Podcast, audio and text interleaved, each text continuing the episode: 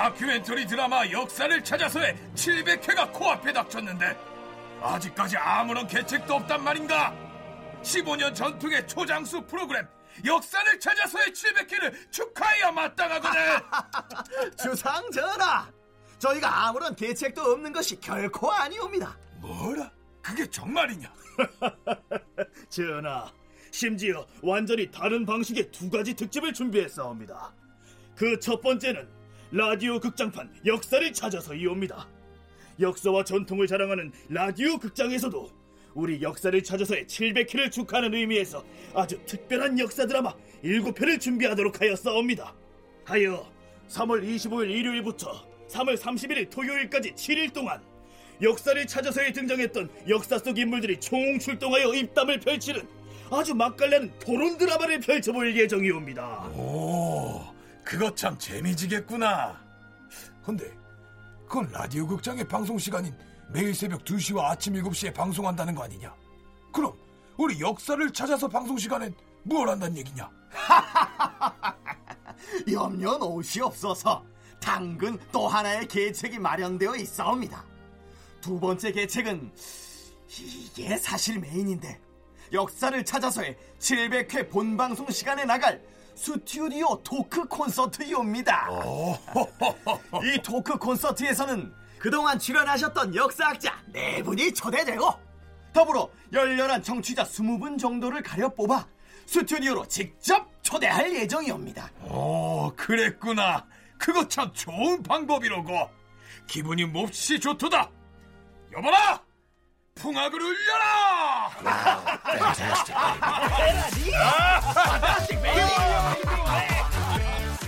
역사를 찾아서 700회 특집. 자세한 내용은 홈페이지를 참고해주세요.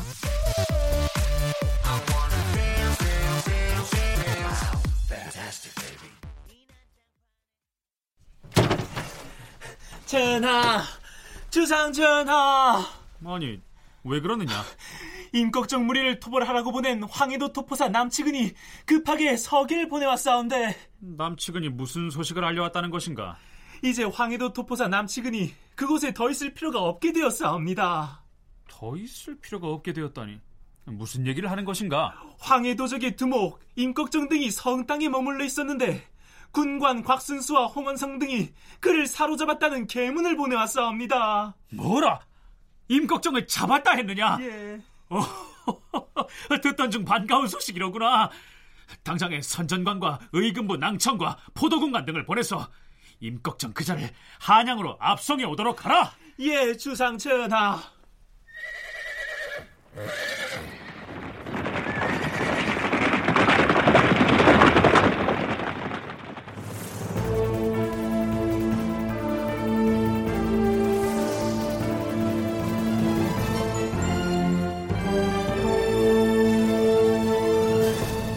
다큐멘터리 역사를 찾아서.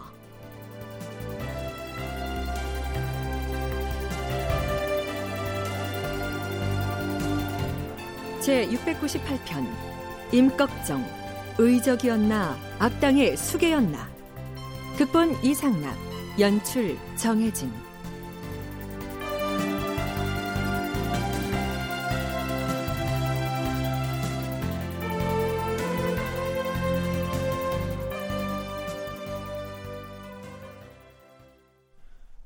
청취자 여러분 안녕하십니까?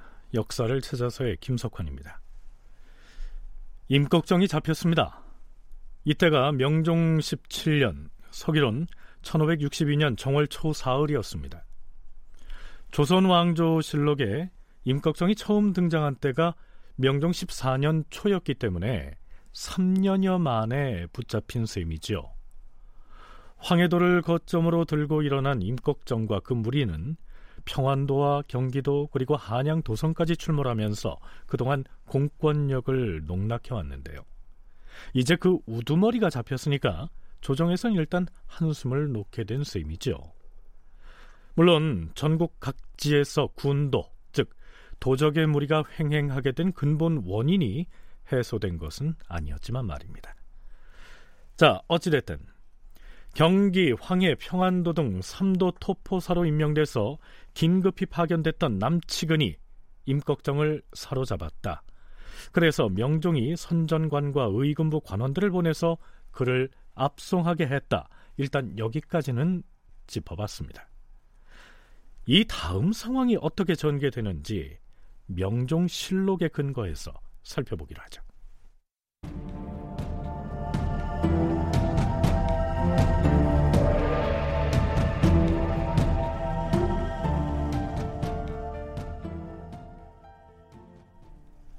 사로잡은 임꺽정을 압송해 오라면서 사람을 보내고 나서 닷새가 지난 1월 8일 명종은 이렇게 교지를 내리게 됩니다. 국가에 반역을 한 큰 도적 임꺽정과 그 무리가 이제 모두 잡혀서 과인의 마음이 매우 기쁘도다. 도포사 남측은 군관 곽순수와 홍원성 그리고 전사복 유님에게 각각 벼슬 한 자급씩을 높여주고 종사관 한홍재와 박호원에게는 각각 말 한 필씩을 내려주도록 하라.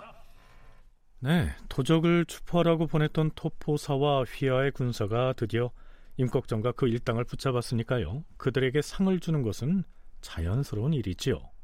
그런데요. 다음 날인 1월 9일 대간에서 이 토포사 남치근에 대한 탄핵 상소를 올립니다. 전하, 좀도적들이 오랫동안 서쪽 지방에서 준동하여 그 세력이 점점 불어나 도모하기가 어렵게 되었으므로 그 도적들을 도포하라는 명을 내리신 것은 매우 당연한 조처였사옵니다. 이러한 명을 받고 현지에 간 관리라면 마땅히 그곳 백성들에게 은혜를 베풀고 위엄을 보여서 만전의 계책을 꾀해야 했을 것이옵니다. 그런데도 도포사 남치근은 평소 매우 포악한 장수로서 오로지 무력을 휘두르는 것만을 능사로 삼아서 현지의 백성들에 대하여 애석하게 여기는 마음은 전혀 없고 마구 사륙을 자행하였사옵니다. 심지어는 의관을 갖춘 선비들마저 함부로 잡아다 매를 때리기도 함으로써 그 지역 백성들을 두려움에 떨게 했으니 백성들이 변란을 일으키지 않은 것이 천만 다행이옵니다. 주상 전하, 남치근은 지난번 남정을 할 때에도 억울한 사람을 잔인하게 죽인 일이 있어서 그 일로 현지의 여론이 시간이 갈수록 더욱 격렬해진 바 있사옵니다. 당시에 그러한 잘못을 저질렀으면 이번에는 두려운 마음가짐으로 경계하여서 전날의 실수를 고쳤어야 마땅하거늘 이번에 토포사로 파견되어서도 아직 그 버릇을 고치지 못하였사옵니다. 만약 훗날에 지금보다 더 큰 일이 벌어져서 그로 하여금 군대를 지휘하게 할 경우가 있게 되면 그는 더욱 꺼리는 바가 없게 될 것이니 그로 인한 환란은 이루 말할 수가 없을 것이옵니다. 네, 앞에서 대간이 남치근은 지난번 남정을 할 때에도 억울한 사람을 잔인하게 죽인 일이 있다라고 했습니다. 여기에서 말하는 남정이란 명종 7년에 발생했던 을묘 외변 때 이 남치근이 전라도 방어사로 파견됐던 일을 일컫고 있지요. 명종실록에는 당시에 남치근이 어떤 잘못을 했는지 매우 길게 서술하고 있습니다. 그 요지를 감추려서 소개하죠. 을묘년에 남치근이 전라도 방어사가 되었을 때 사소한 혐의로 나주목사 최안을 때려 죽였다. 최안은 청렴하고 부지런하며 독실한 인물로 평이 나 있었다. 일찍이 서장관으로 중국에 갔을 때에도 가져온 물건이 하나도 없어서 조정에서도 그의 청렴함을 인정해 준 터였다.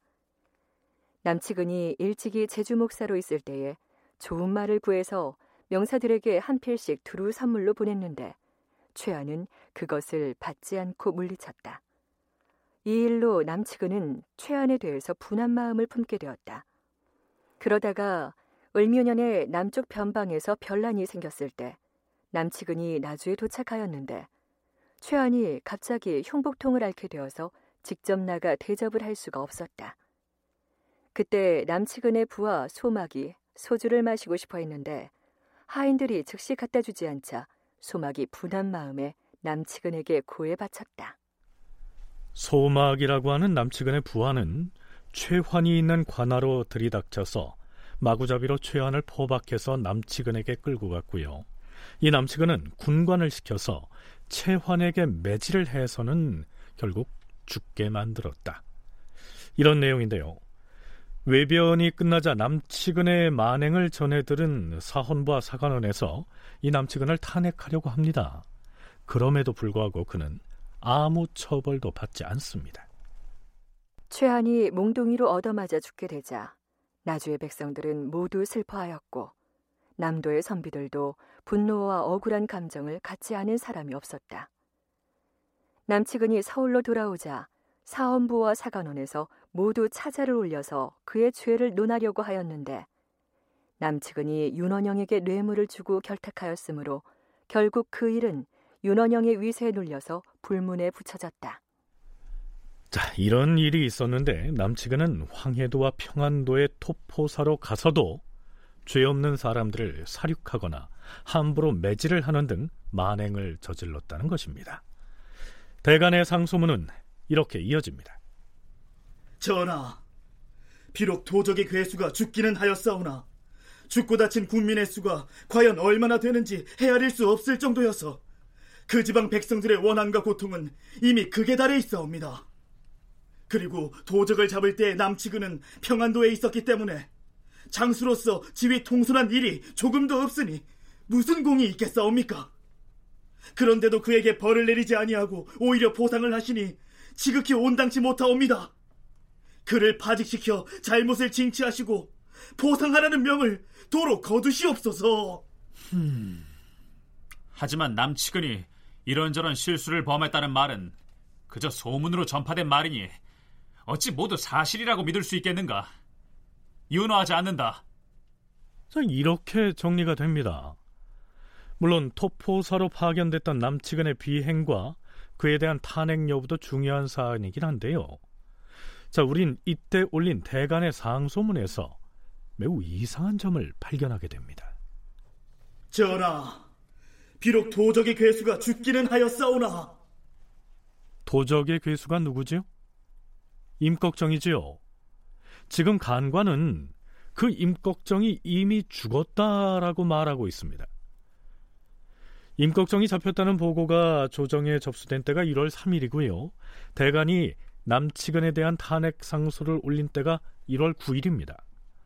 한양 도성에서 황해도는 가까운 거리니까 그 엿새 동안이면 임꺽정을 압송해서 죄를 논하고 사형을 집행할 시간으로는 충분하다고 할 수 있습니다. 하지만 도적의 두목을 잡아왔으면 일단 취조를 해서 그 죄목을 밝혀야 하지 않겠습니까? 그러자면 추국관을 누구로 할 것인지 어디에서 추국을 할 것인지를 먼저 정하고 나서 추국에 들어가겠고요. 그 내용은 임금에게 보고가 되고 다시 2차 추국을 하고 더불어 임꺽정을 따랐던 많은 다른 도적들도 다시 취조를 해서 그렇게 해서 작성된 공초, 즉 진술 조서를 사초에 올리고 이런 절차를 거친 후에 사형이 집행돼야 마땅할 텐데요. 명종실록을 아무리 뒤져봐도 그 과정에 대한 기사는 단 한 줄도 보이지 않습니다. 심지어는 이 임꺽정을 언제 사형에 처했는지조차 알 수 없습니다. 그냥 이미 죽은 것으로만 나타난다는 것이죠. 왜 그럴까요? 우선 진주교대 윤정 교수의 얘기 먼저 들어보시죠. 영모든 커다란 사건들을 추구하는 내용들이 많이 있고 명종실록 자체는 장계나 이런 원문들이 들어가는 경우도 굉장히 많거든요. 다른 실록에 비해서 정리 안 되고 그런데 이 정도의 사안이었다면 그럼 임꺽정을 잡았으면 그들의 불황한 폐륜적인 행위나 뭐 이렇게 하는 내용들을 넣어줘야 되는데 그거에 대한 처리가 외려 나타나지 않고 잡은 거에 대한 가자 조처만으로 끝을 내고 있더라고요. 이것은 생각보다도 그렇게 큰 문제가 아니지 않았는가 체포해 보니까 인걱정 사례가 그래서 지배체제에 저항한 농민의 움직임 그리고 민족반란까지는 보이지 않는다. 근데 지배체제에 저항했다는 표현을 쓰려면 요구 조건이 있어야 되는데 이것도 당연히 드러나지 않고요. 윤정 교수가 얘기했는데요. 명종실록에는 재위 기간에 생긴 영모 사건을 포함해서 이런저런 사건들에 대한 공초의 내용들을 요약하거나 정리하지도 않고 날것 그대로 실어놓은 사례가 아주 많습니다. 그런데 무려 3년 동안이나 공권력을 농락하면서 노략질을 해왔던 도적의 두목을 잡았는데 그에 대한 공초의 기록이 전무하다? 이것은 무엇을 의미할까요? 물론 가상이긴 합니다만 이렇게 추정해 볼 수 있습니다. 다시 묻겠다. 임꺽정 니놈이 영모를 감행했을 때에는 필시 조정의 뒤를 봐주는 배우가 있었으렸다. 영, 영모라뇨. 전부당 만무당한 말씀입니다요, 나리. 소인들은 그저 굶주림을 이길 수가 없어서 산으로 들어갔고 먹을 것을 구하기 위해서 민가에 들어가 곡식도 빼앗고 음식도 훔치고 했습니다요. 요놈 봐라. 그럼 황해도의 관아에 쳐들어가서 이 옥문을 부수고 죄수를 꺼낸 것은 뭐라 변명할 것이냐? 나, 나리 그, 그것은 저 지방 수령이 아무 죄도 없는 사람을 잡아가는 네! 네 그래도 이실직고 하지 못하겠느냐? 니놈들이 인근의 수많은 백정과 도적무리를 구월산에 응거시켜두고 감히 광군을 향해 활을 쏘아서 살상을 하지 않았느냐?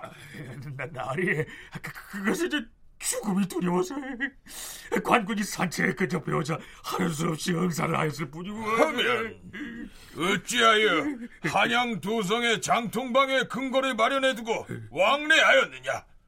니놈들은 필시 조정을 전복하려 꾀하렸으렸다. 아니옵니다 나리. 소인들은 그저 훔친 물건을 도성의 장시에 대답하기 위해서. 아이 되겠다.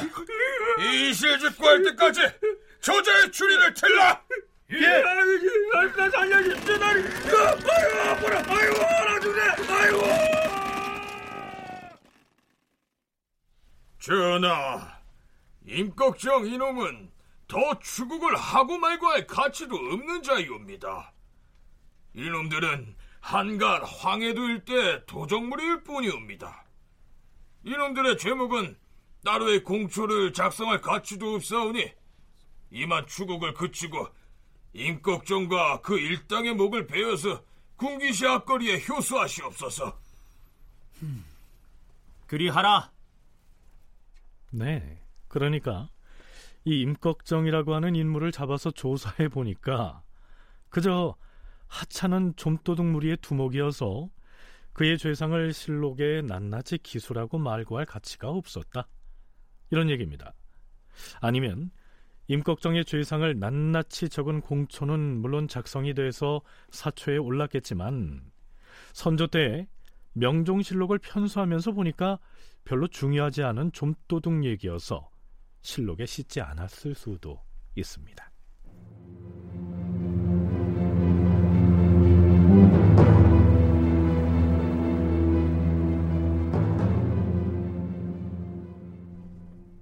자, 그런데요. 앞에서 임금인 명종은 국가에 반역을 한 큰 도적 임꺽정과 그 무리가 이제 모두 잡혀서 과인의 마음이 매우 기쁘도다. 예, 이랬습니다. 그렇다면 임꺽정은 과연 이 나라를 뒤엎겠다고 나섰던 반역자였을까요? 16세기 임꺽정 난의 성격이라는 논문에서 저자인 한희숙은 이렇게 기술하고 있습니다. 임꺽정 무리의 공격 대상은 일정하지 않았다.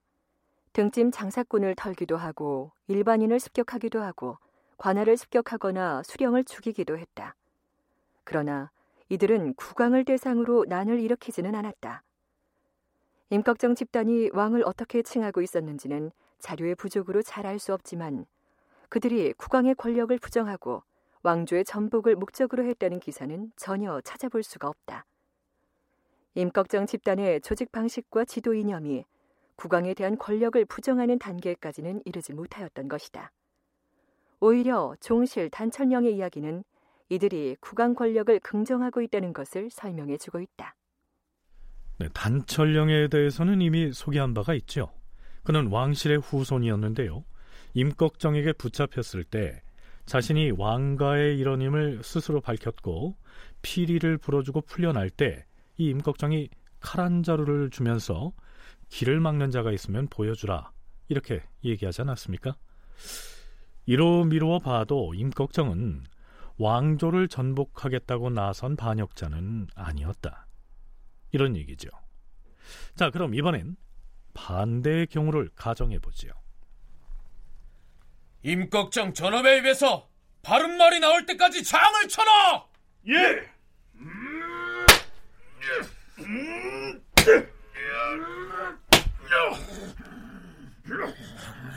독한 놈. 다시 묻겠다. 네 놈이 도적의 모래를 이끌고 산채에 우거하면서 관할을 습격하고 수령을 죽이는 등의 만행을 저지른 저희가 무엇이냐? 배가 고파서 먹을 것을 얻을 목적이었다고 또다시 얼버무리면 너는 이 자리에서 살아남지 못할 것이다. 지금 누가 누구를 도적이라 하는 것이냐? 나를 도적대 두목이라고들 하는데 모름지기 도적대가 들끓는 곳은 이곳 조정이 아니더냐? 내 이놈! 지금 무엇라 하였느냐? 우리가 관아에 쳐들어가 죽였던 황해도의 작은 고울 수령은 좀도둑에 불과하다. 아주 큰 도적들이 임금의 주변에 또아리를 들고서 백성의 고혈을 착취하고 있으면 이 나라 백성이면 삼척동자도 다 아는 사실이다. 아니 저놈이 도적대 두목 주제에 저놈이 주동이를 놀리게 마냥 둘 것인가? 어이 참 황해도에 곰주린 백성들이 왜 들고 일어나서 너희들이 말하는 도적이 되었는지 정녕 모른다는 말이냐? 조정의 벼슬아치들이 백성들의 토지를 탈점한 것도 모자라서 우리 백장들이 생계 터전으로 삼았던 맞아 왕실의 내수사에서 탈취하였다. 거울마다 굶어 죽은 백성의 시체가 쌓여가는데 어찌 요란길에 올라 도적이 되지 아니할 재간이 있겠느냐? 이는 모두 조정에 있는 큰 도적들 때문인다. 저, 저, 저놈의 주둥이를 막아라! 저자를 다시 끌고 가서 하옥하라! 이놈들아! 이놈들아! 자, 글쎄요. 청취자 여러분이 듣기에 잠시라도 통쾌하셨는지는 모르겠는데요. 사실은 그저 상상해 본 것일 뿐 임꺽정이 이렇게 했다고 하는 기록은 어디에도 나타나 있지 않습니다.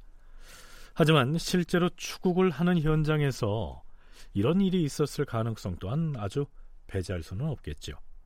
경희대학교 한춘순 교수의 얘기 들어보시죠.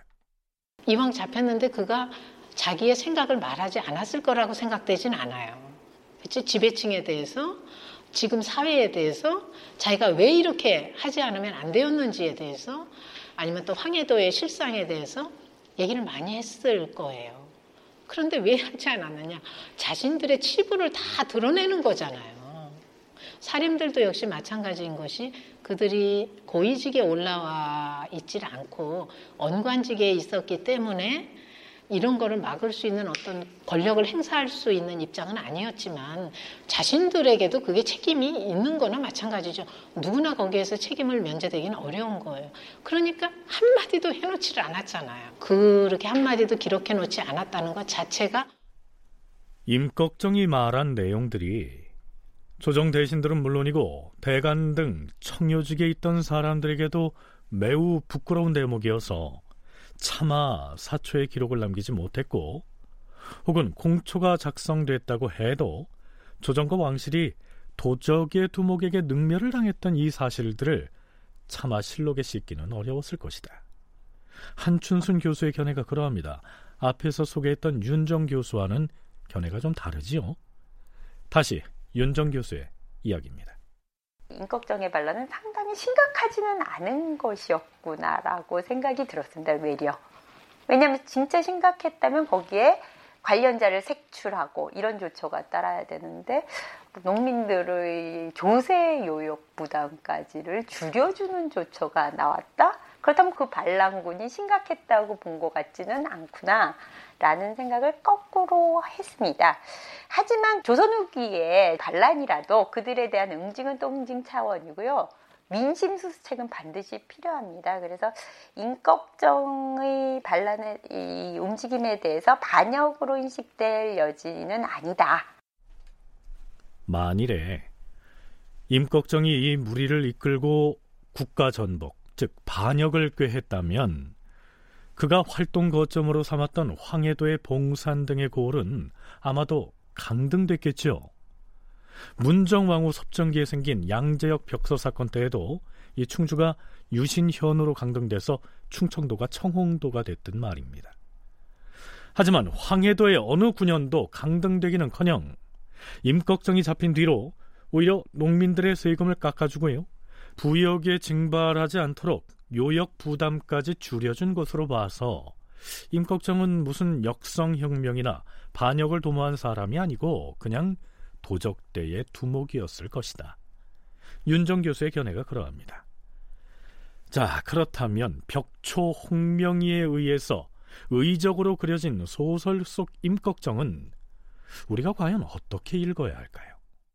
우리나라 근대 민족주의 혹은 근대 국가 건설을 위한 아주 소중한 독립운동의 일환, 민족 계몽운동의 일환으로 작성된 임꺽정에 대한 인식이라고 생각이 듭니다. 그러니까 이것이 단지 당시의 임꺽정을 영웅화했다, 미화했다 이런 차원의 문제가 아니라 벽종명이가 그린 임꺽정이라는 인물은 명종대에 살았던 임꺽정이라는 모습, 그 실존성 여부와 상관없이 우리 역사에서 근대 국가를 수립할 때 백성들 민의 주체적인 저항 의식을 강조하기 위한 요소로 어, 차용된 인물들이기 때문에 이두 가지를 아주 애정 깊은 차원에서 어, 혁명의 말만이 믿어서 명종대의 정치사를 다 엉망으로 보거나 이러지 않고 좀 한국의 역사를 바라보는 관점에서 합리적이고 논리적으로 바라보는 관점이 필요하지 않은가 합니다. 소설 속의 임꺽정은 역사 기록 속의 임꺽정의 실체와는 다른 엉터리였다. 다 왜곡됐다. 이렇게 볼 것이 아니라 일제 강점기에 홍명희라고 하는 작가가 조선 명종 때의 임꺽정을 소설 속 주인공으로 차용을 해서 우리에게 어떤 메시지를 전하려 했는가. 이 점을 간파해야 한다. 이런 얘기입니다.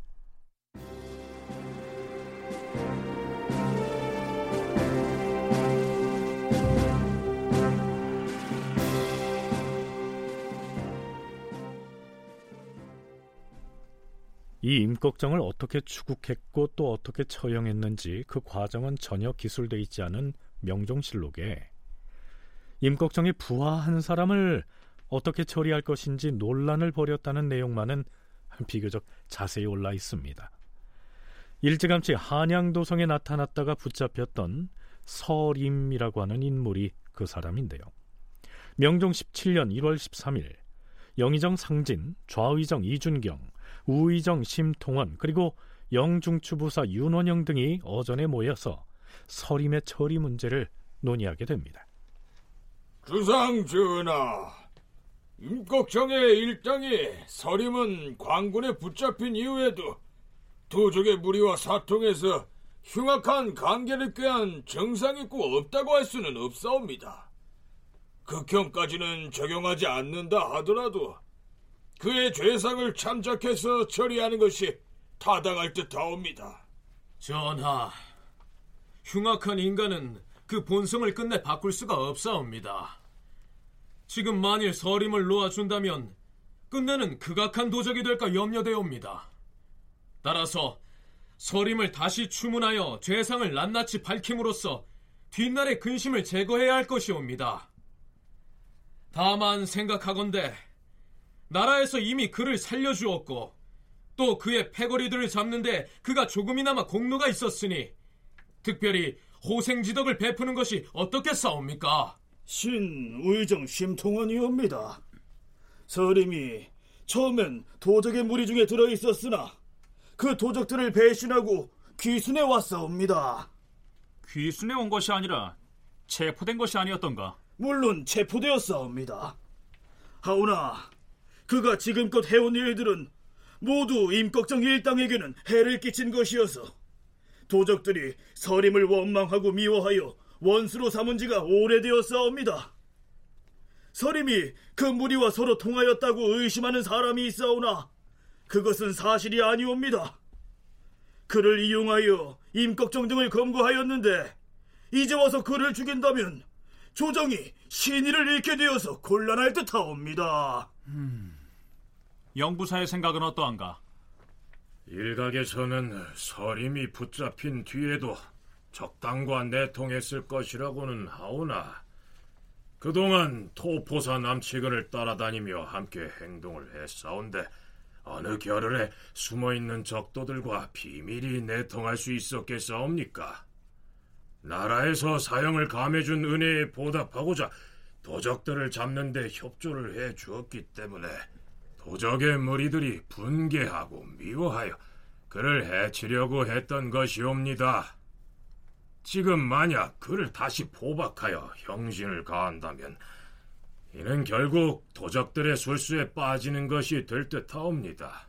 음, 서림이 도적을 잡는데 공이 없지 않으니 일단 포도청에 소속시켜서 포도대장의 명령을 받게 하고 마음대로 출입을 하지 못하도록 하라. 서림이 10월부터 오랫동안 남측근을 따라서 행동을 같이 했잖아요. 그러면서 그냥 행동하진 않았을 거라고요. 임꺽정의 행동 반경, 그가 활동하는 특징, 또 특정한 장소, 또 그하고 연계를 맺고 있는 중요한 인물, 또 지리적인 요소 이런 것들을 그 구체적인 그 사실을 알려주었기 때문에 임꺽정을 체포할 수 있었다고 봐요. 그렇지 않으면 이 산을 오르내리면서 이런 사람을 아무리 관군이 많아도 이건 하기는 너무 어려운 일이죠. 3년 이상을 국가를 상대로 바로의 체제를 위협해온 대도를 마침내 잡을 수 있게 한 공을 세웠으니까 포상의 개념으로 배속시킬 수는 있다고 봅니다. 봉산군수를 죽이려는 정보도 이 사람이 알려준 셈이니까 미리의 중요 정보들을 다 알려준 인물이죠. 인꺽정의 형이지 인꺽정이 아니다라는 것도 얼굴을 보고 직접 확인해준 인물이기 때문에 어, 내부적으로 봤을 때 인격적 반란을 토벌하는데 가장 중요한 역할을 하지 않았나. 그렇다면 당연히 커다란 보상을 하는 것이 맞다. 그런데 이제 대신들의 반대에 의하면 이 사람이 마치 이중첩자처럼 그쪽에 다시 투속한 부분이 있다라는 얘기도 있어서 이에 대해서 반대를 하는 입장도 있으니까 적절하게 포도총에 배속하는 정도로 끝난 것 같습니다. 자, 이렇게 해서 3년여간 조정의 골칫거리였던 황해도 도적 임꺽정과 그 일당에 대한 소요 사태는 일단 마무리됩니다. 우리도 이쯤에서 임꺽정과 군도에 관한 이야기를 마무리하겠습니다.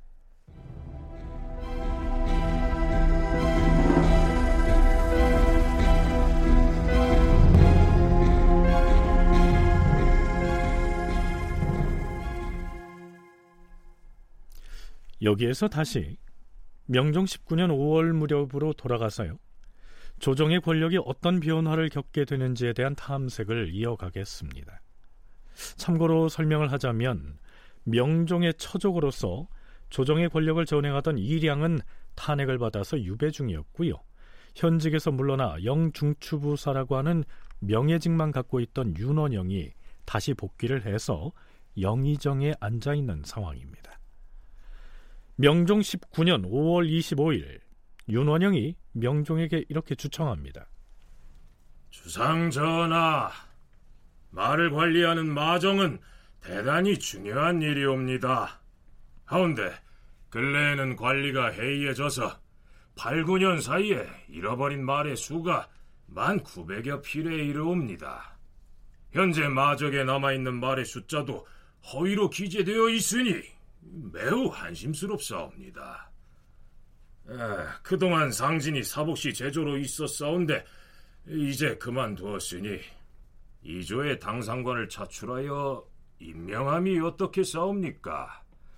나라의 말이 줄어드는 것은 보통 걱정이 아닌 까닭에 감히 아뢰지 않을 수 없사옵니다.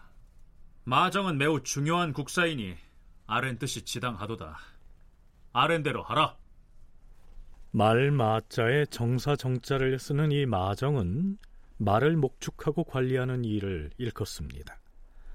이 마정을 담당하는 관서를 사복시라고 하는데요.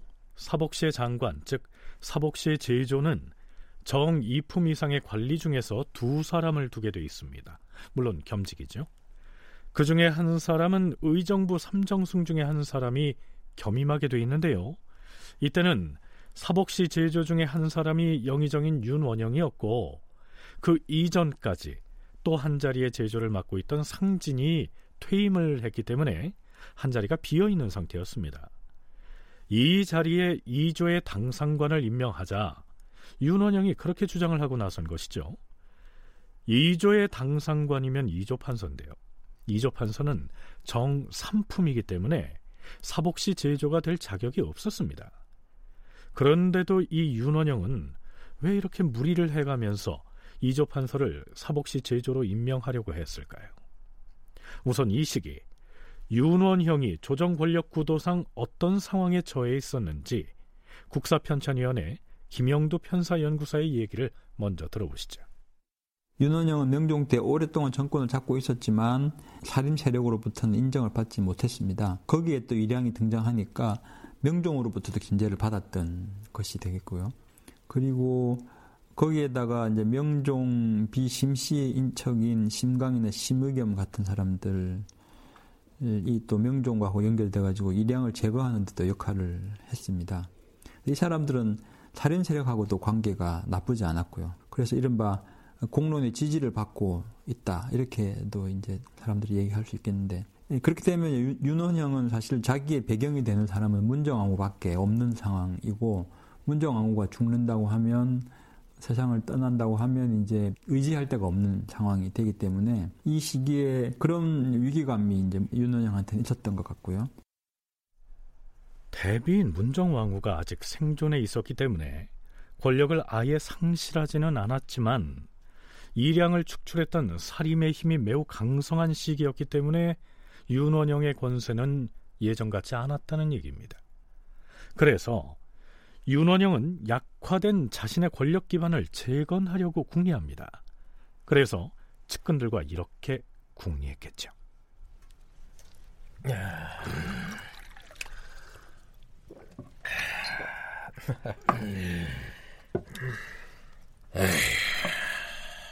아니 대감, 어찌 한숨을 내쉬고 그러십니까?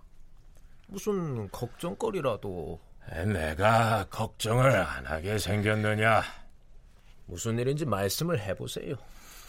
눈의 가시 같은 일량이 떨어져 나가기만 하면 내가 다시 조정을 이 윤원영이 판으로 만들 수 있겠구나 했는데 일량을 쫓아낸 사림 녀석들이 사방에 포진하고서 쥐락펴락하고 있지 않느냐. 게다가 대비마마의 건강도 예전 같지 않으니 이러다 불시에 돌아가시기라도 하면 대감 그렇다고 새파란 사림 녀석들에게 판을 다 내줄 수는 없지요. 이참에 사람들을 다시 끌어들여서 예전의 영화를 회복해야지요. 그렇다면 우선 사림 중에서 누구를 포섭하는 것이 좋겠느냐? 젊은 사림들에게 손을 내밀어 봤자 대감의 손을 덥석 잡을 사람은 없을 것입니다. 에, 그럼 어찌하라는 말이야? 대감과 동년배로서 사림하고도 관계가 좋은 사람을 우선 끌어들여 대감의 사람으로 만들어야 합니다. 나하고 동년배인 사람 중에서 사림들에게 영향력을 행사할 수 있는 자 그런 자를 어디서 찾는단 말이냐? 대감, 이조 판서 권철을 포섭하십시오. 오, 권철이라면 그러나 이미 이 판을 맡고 있는 사람을 어떻게 주상 전하께 주청해서 그를 사복시 제조로 삼자 하십시오. 하지만 사복시 제조는 정 1품이나 2품 중에서 임명하게 돼 있고 이조 판서는 사, 정 3품인데 그러니까 전하께 특 별히 주청을 올려야지요. 이렇게 된 것이지요. 사관도 이 대목에서 다음과 같은 논평을 올려놓고 있습니다. 윤원영이 사복시 제조로 천거한 이조 당상관은 곧 이조 판서인 권철을 가리켜 말한 것이다. 이때에 권철의 명예와 벼슬이 차츰 강성해지고 권세가 점점 높아지자 윤원영이 자기에게 빌붙게 하려는 까닭에 이런 주청을 한 것이다. 국학진흥원 이정철 연구원의 얘기 들어보시죠. 사림들에게 일정하게 영향력을 행사할 수 있거나 사림들의 지지를 받고 있는 자기하고 비슷한 연배 인물을 포섭하는 거죠. 근데 이 권철이라는 사람이 권율의 아버지예요. 근데 이 사람이 그 이후에 이제 그 어떻게 관직을 지내는지를 보면 알 수 있는 게 윤원영이 조정에서 축출되고 난 다음에 바로 우의정이 돼요. 그 다음에 선조 주기년에는 바로 자의정이 되고 그 다음에 어, 몇 년 있다가는 영의정이 되는데 이때는 그 살림 세력들이 이제 쫙 이렇게 조정을 장악해 들어가고 있는 시기인데 그들의 지지를 받지 않았다면 이건 불가능한 일이었어요. 그 말은 무슨 얘기냐면 권철이라는 사람도 역시 당시에 살림이라고 하는 세력을 그 의식을 하고 있었다는 얘기죠. 살림 세력이 조정 권력을 장악하게 되는 선조주기 이후에 영의정에까지 오른 것으로 봐서 명종 말기인 이 시기에도 권철은 살림에 대한 영향력을 만만치 않게 갖고 있었다. 이렇게 볼 수 있을 겁니다. 더구나 권철은 1503년생인데요. 윤원형과 동갑나기였습니다. 자, 어쨌든 포섭할 대상은 잘 정한 것 같습니다. 과연 권철은 윤원형의 제안을 덥석 받아들이게 될까요? 이틀 뒤에 당사자인 권철이 어전 회의에서 임금에게 뭐라고 하는지 들어보시죠. 주상 전하, 이주 판서 권철이 아뢰옵니다. 영상이 전하께 아른 것을 돌이켜 보건대 사복시의 제주로서 이주의 탕상관이라도 차출하여 임명하자고 하였사옵니다. 이는 필시 신을 가리켜서 한 말일 것이옵니다. 이 영상이 왜 그렇게 아뢰었는지 그 뜻을 신은 알지 못하겠사옵니다. 일품이나 이품의 관리 중에 어찌 사복시 제주로서 합당한 사람이 없겠사옵니까? 왜 하필이면 관례를 거스르면서까지 현재 인사 전형의 직책에 있는 신을 억지로 끌어들여서 사복시 제주에 의망하려 하는 것이옵니까? 없던 일로 하시옵소서. 아, 그것은 그런 것이 아니고 말을 관리하는 마정은 국가에 매우 중요한 일인데 근래 관리가 몹시 해이해졌기로 영상이 특별히 이 판을 차출하려는 것이지 우연히 나온 계책이 아니다. 이조 판서로 하여금 사복시 제조를 겸하게 하는 것은 불가한 일이 아니니 그리 알라. 아니옵니다, 주상 전하. 재직하여 주시옵소서. 이처럼 권철은 주장을 굽히지 않았고요. 결국 사복시 제조를 겸직하지 않는 것으로 결정이 납니다. 이것이 무엇을 의미할까요? 윤원형의 권세가 가장 치성했을 때였다면 그와 가까워지기 위해서 서로 맞겠다고 경쟁이 치열했겠지요.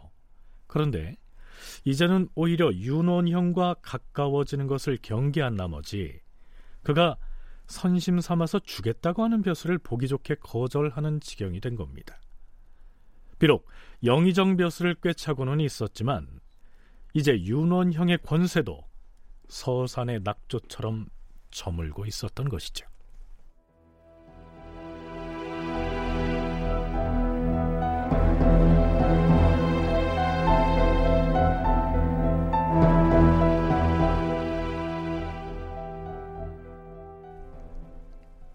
이조판서 권철을 자신의 사람으로 만들려는 시도가 어긋나자 윤원영은 혼인을 통해서 권력을 유지하겠다는 새로운 계책을 세우게 됩니다.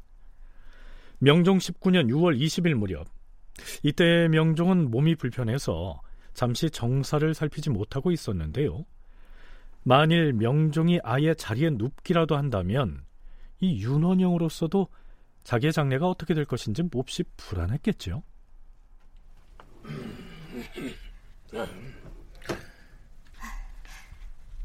대감, 주상전하의 환우는 좀 어떠신지요?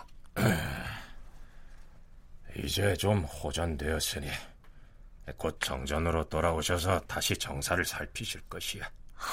다행입니다. 하필이면 대비마마께서도 근래 부쩍 기력이 없어 하시니 걱정입니다.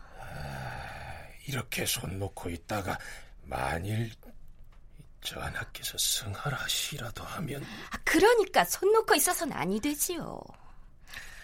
계책은 딱 한 가지다. 그 한 가지가 무엇인지 어서 말씀해 보세요. 장차 국고가 될 계책을 서둘러야겠어. 국고가 무엇인지? 임, 임, 시끌기 임금의 장인이 되겠다는 것이야. 예? 하지만 순회세자는 이미 돌아가셨고 장차 누가 보위를 이을 것인지가 결정난 바도 없는데 우리 딸을 누구한테 시집 보내겠다는 건지 아직 세자 책봉이 안 됐지만 내가 보기에는 덕훈군의 셋째 아들이 장차 보위를 잇게 될 것이다.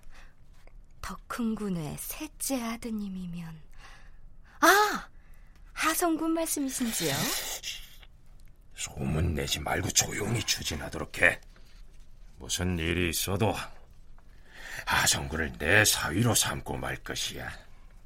음, 내가 만일 장차 이 나라의 국고가 되기만 하면 내가 임금의 장인이 되기만 하면 두고 보자. 명종의 유일한 혈육이었던 순회세자가 어린 나이에 일찍 세상을 떠났다 하는 내용은 이미 소개해드린 바 있습니다. 그럼에도 명종 사후에 누구에게 보위를 넘길 것인지를 정하지 못한 상황이었죠.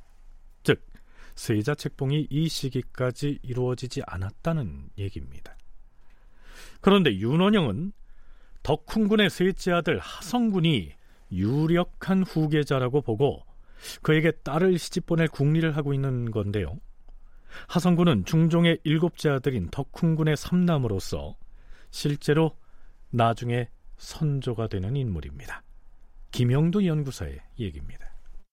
순회세자가 사망하고 나서 이제 후사 문제가 대두되면서 이제 가장 유력한 것이 덕훈군의 아들들인데 결국 나중에는 이제 세 번째 아들이 선조로 등극을 하게 되지 않습니까? 그 이전에 이미 명종이 아플 때 모아서 시약을 한다든지 아니면 사부를 세워서 교육을 시킨다든지 이런 활동이 있었기 때문에 이 어느 정도 이런 전망은 이미 알려졌다고 봐야 되고 윤원영이 이런 결혼을 추진한 것도 기본적으로 국왕과 혈연 관계라는 것을 다시 맺고 싶었다고 봐야 될 것 같고요. 기본적으로 윤원영이 권력을 갖게 된 게 척신이라는 왕실의 인척으로서 권력을 갖게 된 거기 때문에 똑같은 방식으로 자기의 권력을 유지하려고 했지 않나 이 시기에 비록 누구를 후계자로 삼겠다고 공식적으로 정한 바는 없었지만 이미 덕훈군의 삼남인 하성군이 가장 유력하다는 사실이 조정 내부에서도 어느 정도는 대세로 자리 잡고 있었던 것 같습니다. 참고로 인조 때의 문신 김시양이 지은 북의 기문을 보면 이런 일화가 나옵니다. 처음에 명종이 여러 왕손들을 궁중으로 불러서 글을 가르쳤는데 어느 날 덕훈군의 어린아들 세 명에게 익성관을 주면서 머리에 써보라고 하였다. 자, 이쪽에 익선관을 놓았으니 한 사람씩 차례대로 머리에 써보아라. 너희들의 머리가 큰지 작은지 재보려고 그러는 것이야.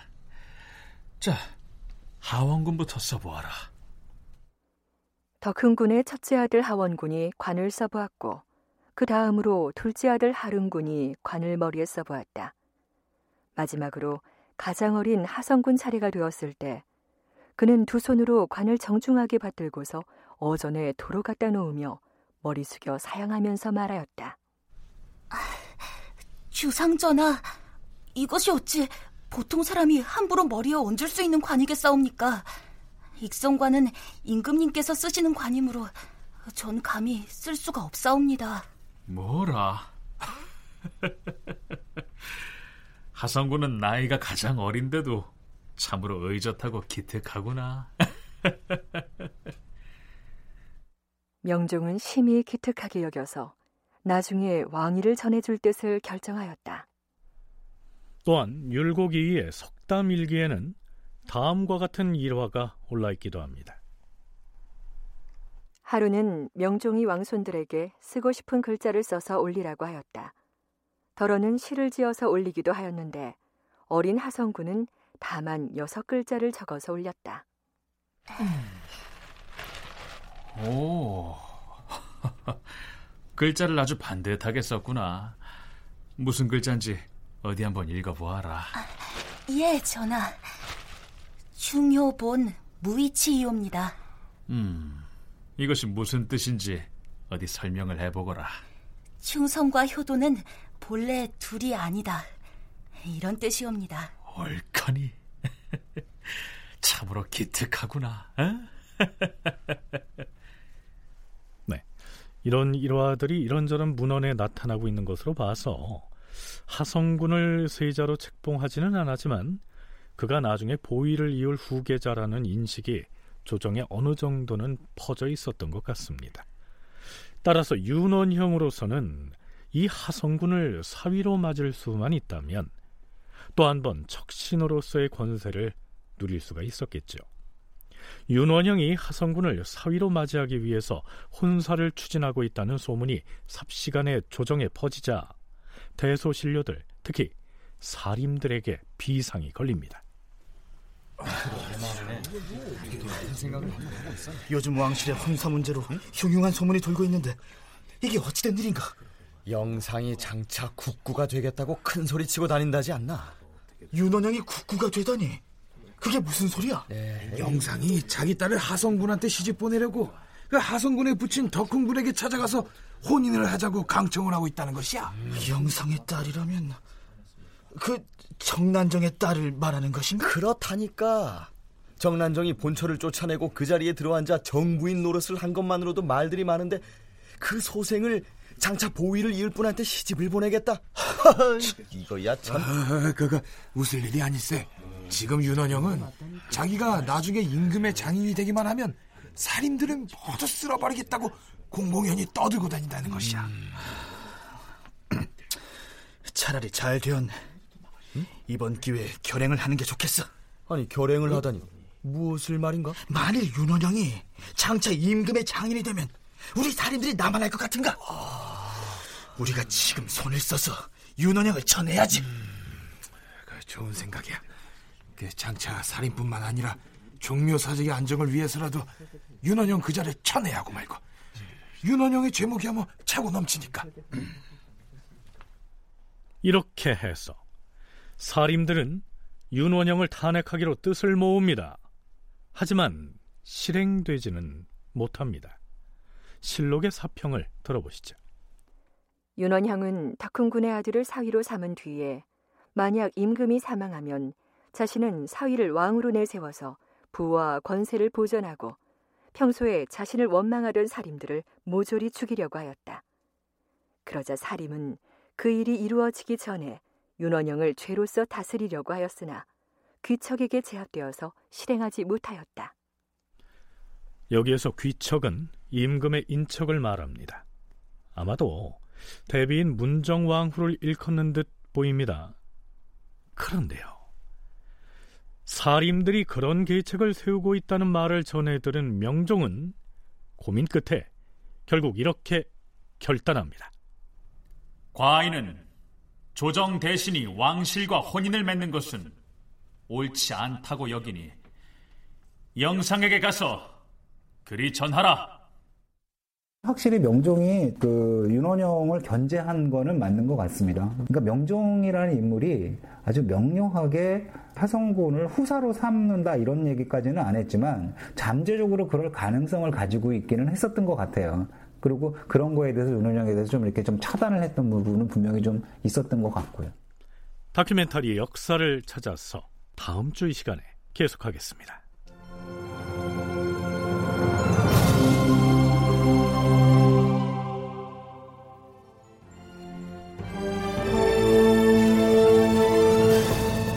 다큐멘터리 역사를 찾아서 제 698편 임꺽정 의적이었나 악당의 수괴였나 이상락 극본 정혜진 연출로 보내드렸습니다.